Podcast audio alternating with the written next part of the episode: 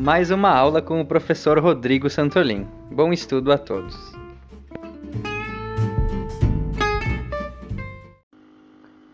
Vamos acabar agora.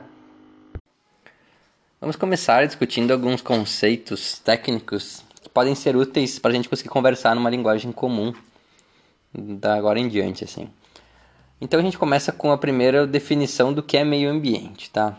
Meio ambiente vem do latim ambientes, que tem o significado de envolver algo. Então eu gosto de dizer que meio ambiente é tudo que nos envolve.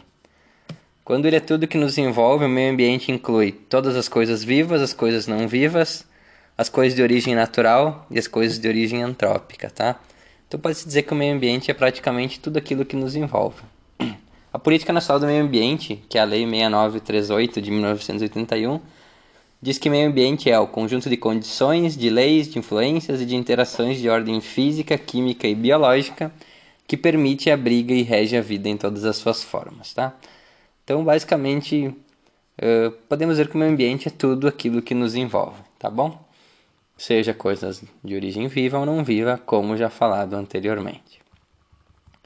O direito acaba dividindo o meio ambiente em quatro tipos: seria o meio ambiente natural, ou seja, tudo aquilo que tem origem da natureza, origem uh, genuinamente natural. Tem o meio ambiente artificial, que é coisas com origem antrópica, coisas que foram construídas pelo ser humano, então envolve os espaços urbanos, principalmente as construções.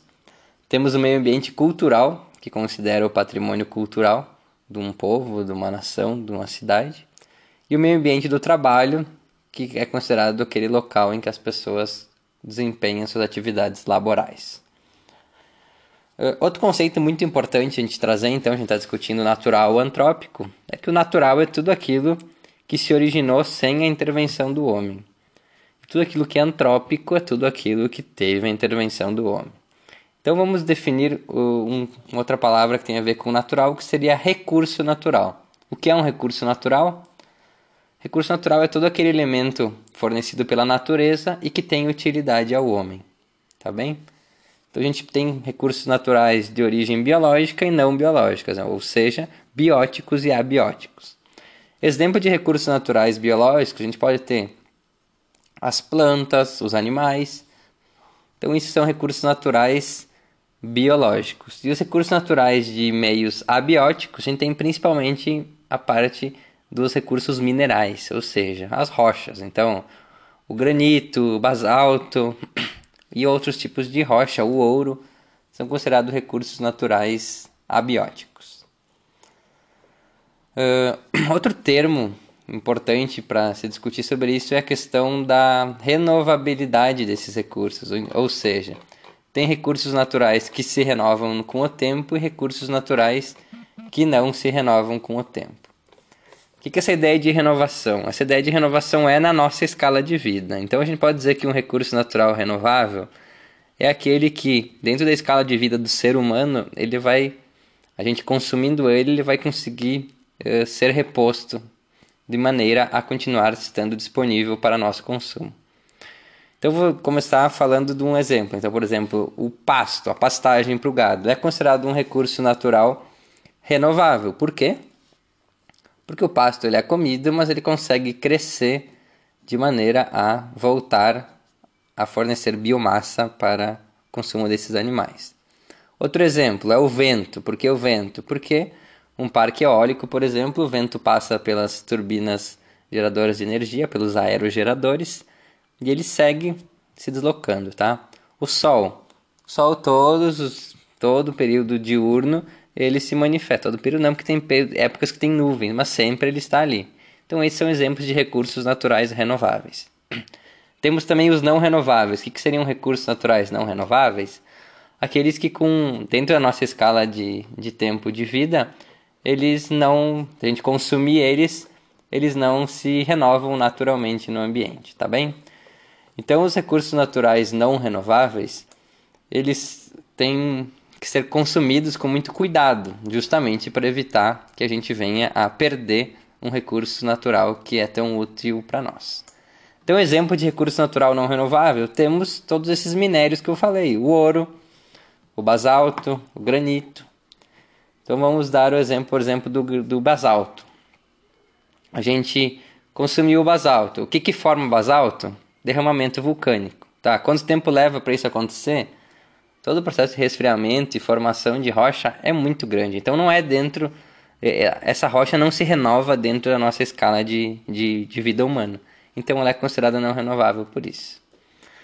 Uh, esse é o principal exemplo, né? Os recursos de recursos não renováveis seriam esses recursos de origem mineral, assim, recursos que a natureza nos fornece.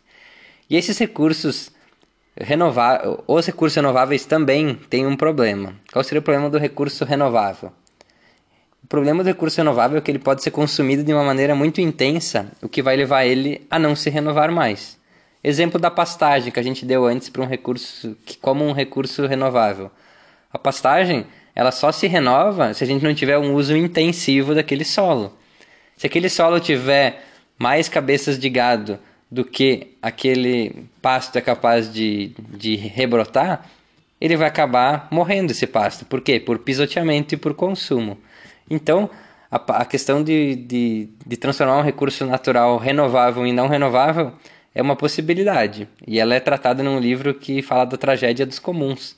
Tá?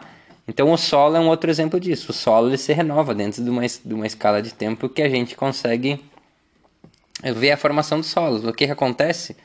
Se a gente começar a consumir o solo de uma maneira muito intensiva, a gente vai ter mais perda de solo do que a capacidade de formação de solo. Ou seja, um recurso natural que era para ser renovável passa a ser não renovável. Então isso é uma coisa muito importante para vocês ficarem atentos. Alguns recursos naturais renováveis conforme o modo de uso, conforme a intensidade de uso, podem se tornar recursos naturais não renováveis. Outro assunto importante tratar é o conceito de poluição, tá?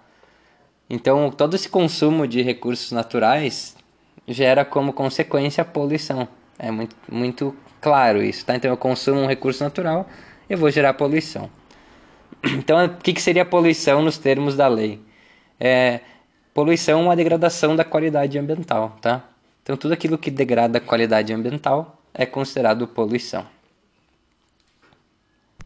Outra coisa muito importante se falar sobre a poluição é que a poluição pode ser de origem natural, sabiam? A erupção vulcânica é um exemplo de uma poluição de origem natural, ela libera gases tóxicos na atmosfera, mas o ser humano não tem nada a ver com a erupção vulcânica, ela ocorre naturalmente, tá? Uh, a dispersão de pólen nesse período de primavera também é um exemplo, uma poluição natural.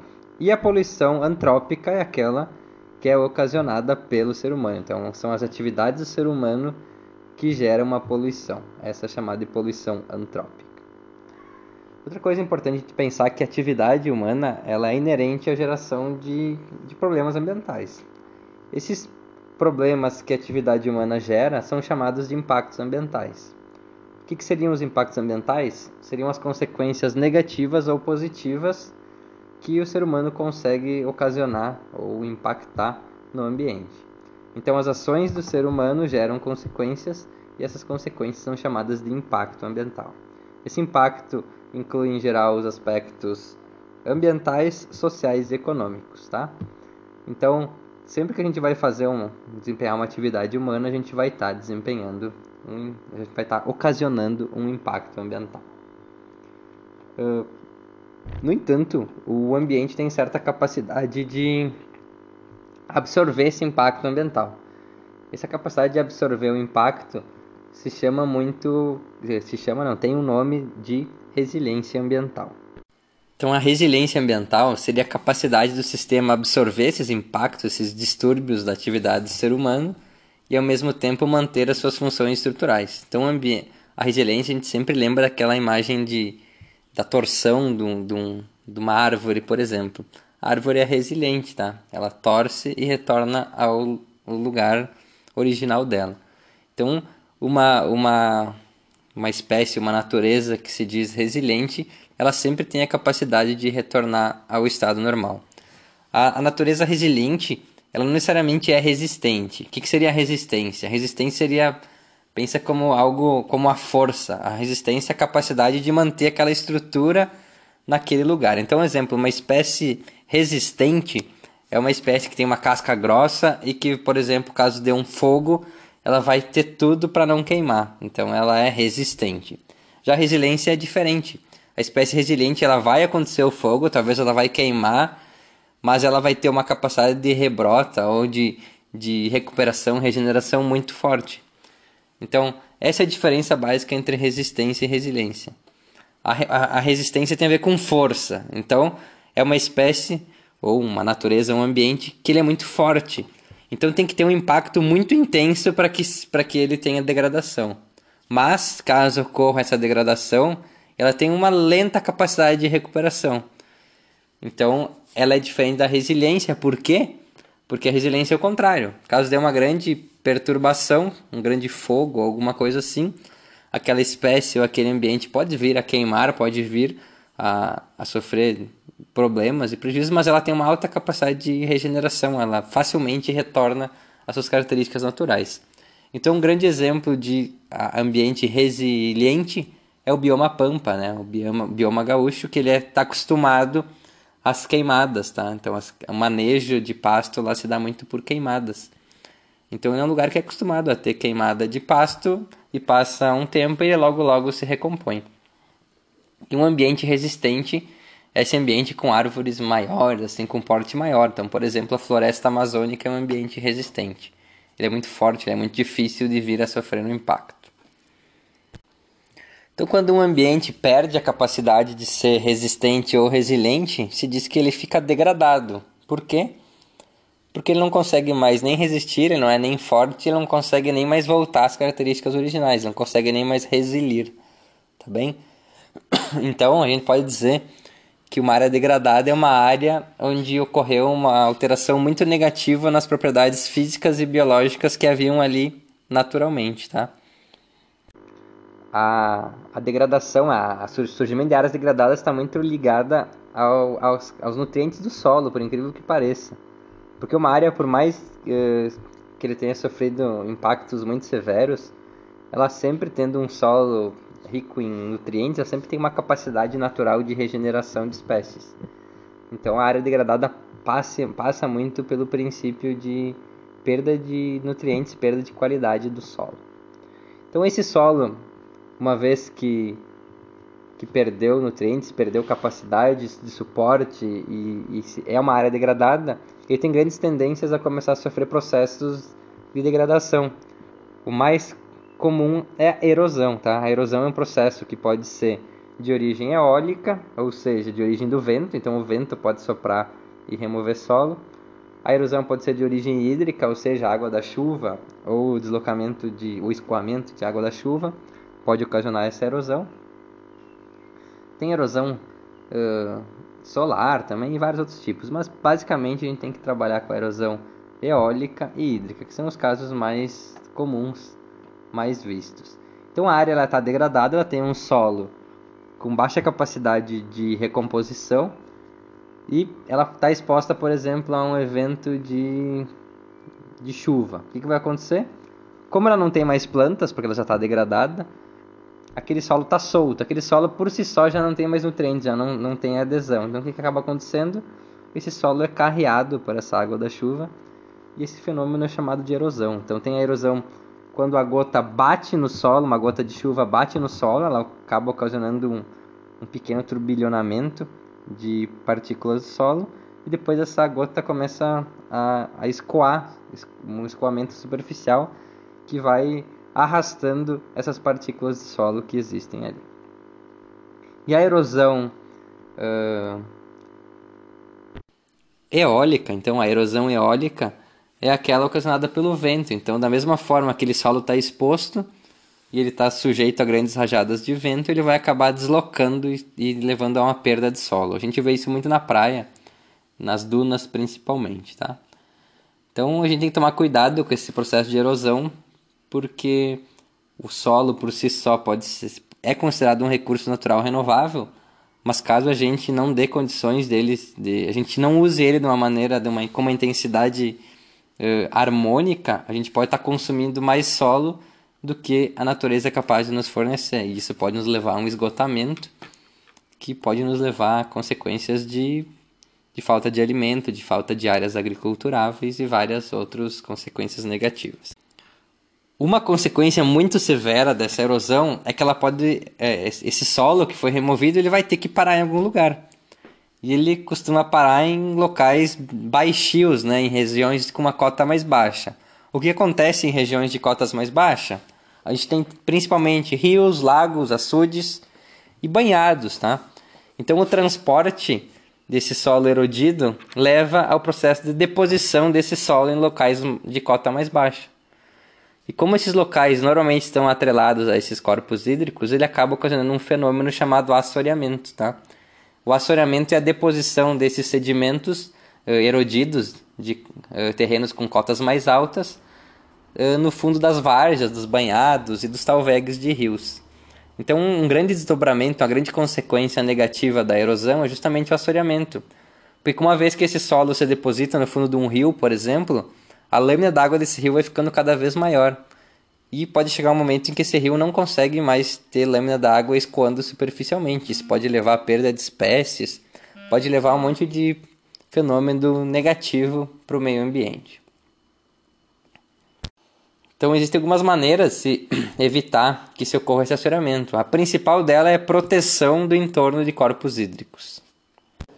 Essa proteção no entorno dos corpos hídricos é feita principalmente pela manutenção de mata ciliar, ou seja, de vegetação no entorno de todas as áreas que tenham água, tá bom? Por que, que é importante ter vegetação no entorno de, dessas áreas que têm água? Porque esse solo erodido, ele não vai conseguir cair diretamente nessa água, ele vai ser barrado pela raiz dessas plantas, pelo tronco, pela toda essa vegetação acaba retendo esse solo e acaba minimizando o processo de assoreamento. Então, considerando tudo isso, a gente tem a definição do, do, do, do que leva à manutenção e que lei nos assegura que a gente conserve essa, essa mata ciliar. A gente, então, a gente precisa discutir a questão do Código Florestal Brasileiro, tá?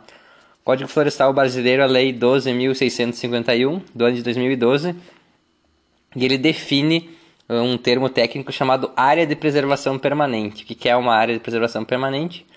Ela é uma área protegida, coberta ou não, ou não, ela não é necessariamente coberta, mas preferencialmente coberta por vegetação, e ela tem uma função ambiental de preservar o recurso hídrico ali existente.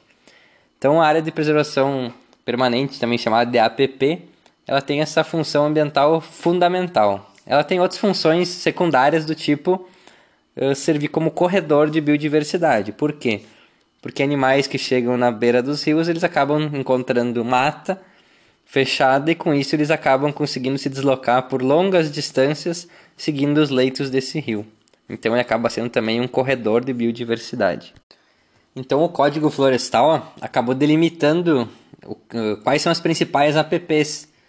E não adianta só ele dizer, ah, é app beira de um rio. Ele também acabou delimitando quantos metros na beira de cada rio ou de cada eh, região que tem água é considerado uma app. Isso para facilitar a parte de, de, expansão urbana, tá? Ou expansão rural, porque a gente sabe, então a gente começa a ter, a gente sabe até onde a gente pode avançar.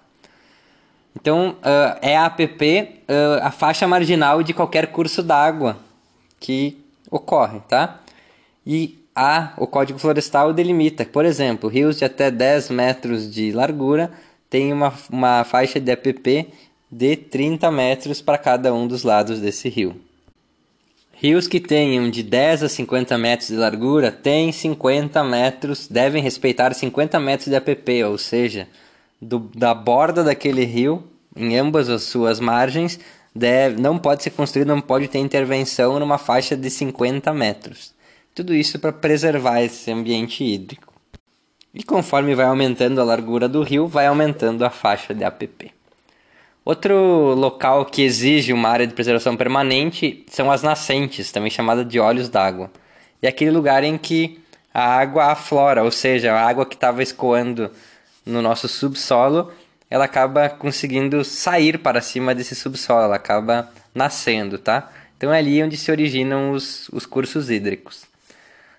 Uma nascente, um olho d'água, ele tem obrigatoriamente uma APP de 50 metros de raio no seu entorno, ou seja, no exato ponto em que nasce eh, a água, deve ser respeitado um raio de 50 metros no seu entorno como APP. Isso tem a função de também preservar a APP, que ela é, ela é a origem dos rios. Qual é o grande problema no ambiente rural? É o pisoteamento do gado em zonas de APP. Porque o gado pisoteando o solo, ele acaba uh, destruindo aquela, aquele olho d'água, aquela nascente. Então tem grandes campanhas dentro, dos, uh, dentro da, do ambiente rural assim para que se conservem as APPs. A coisa mais simples para se conservar uma nascente, nesse caso, é com o cercamento. Tá? Então tem grandes projetos para que se faça cercamento de áreas de nascente para que o gado não consiga pisotear ali. Também é app em costas de, de morros, topos de morros, restingas, que é restinga, aquela zona de areia que separa a, a, o continente do mar. Os manguezais também, mas esses, esses ecossistemas a gente não tem aqui na região, então para vocês fica um pouco mais difícil de pensar. Então, considerando isso que a gente já discutiu, eh, foi pensado num sistema de gestão ambiental para se gerenciar esses problemas e tudo isso que pode ocasionar. E o principal instrumento que eu acho que existe dentro do nosso sistema de gestão ambiental é o licenciamento ambiental, tá?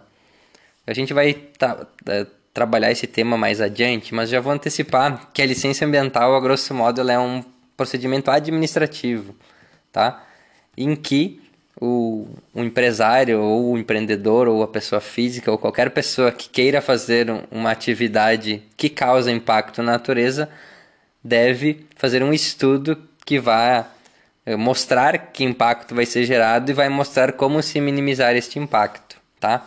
Então, basicamente é isso. O licenciamento ambiental é um processo administrativo que eh, licencia essas atividades que causam impacto e que usam recursos naturais.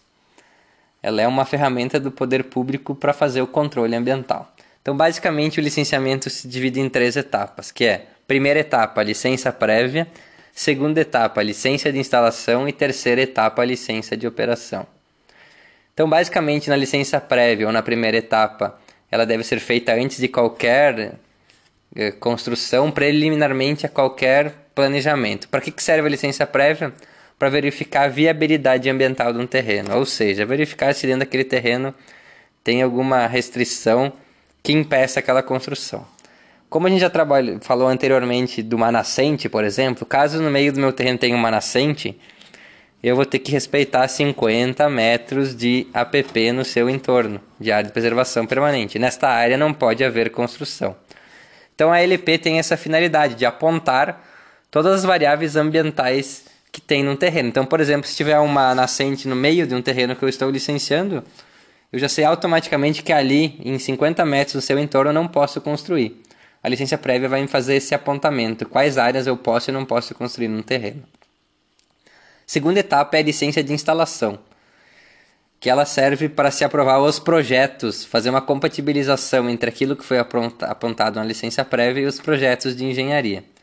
Então, basicamente, no caso do, do exemplo do terreno que eu dei, caso o terreno tenha uma nascente no seu, na, bem no, no meio do seu terreno, naturalmente tem uma app de 50 metros no entorno. Então na LI vai se verificar se todo esse processo de construção vai respeitar essa app, por exemplo.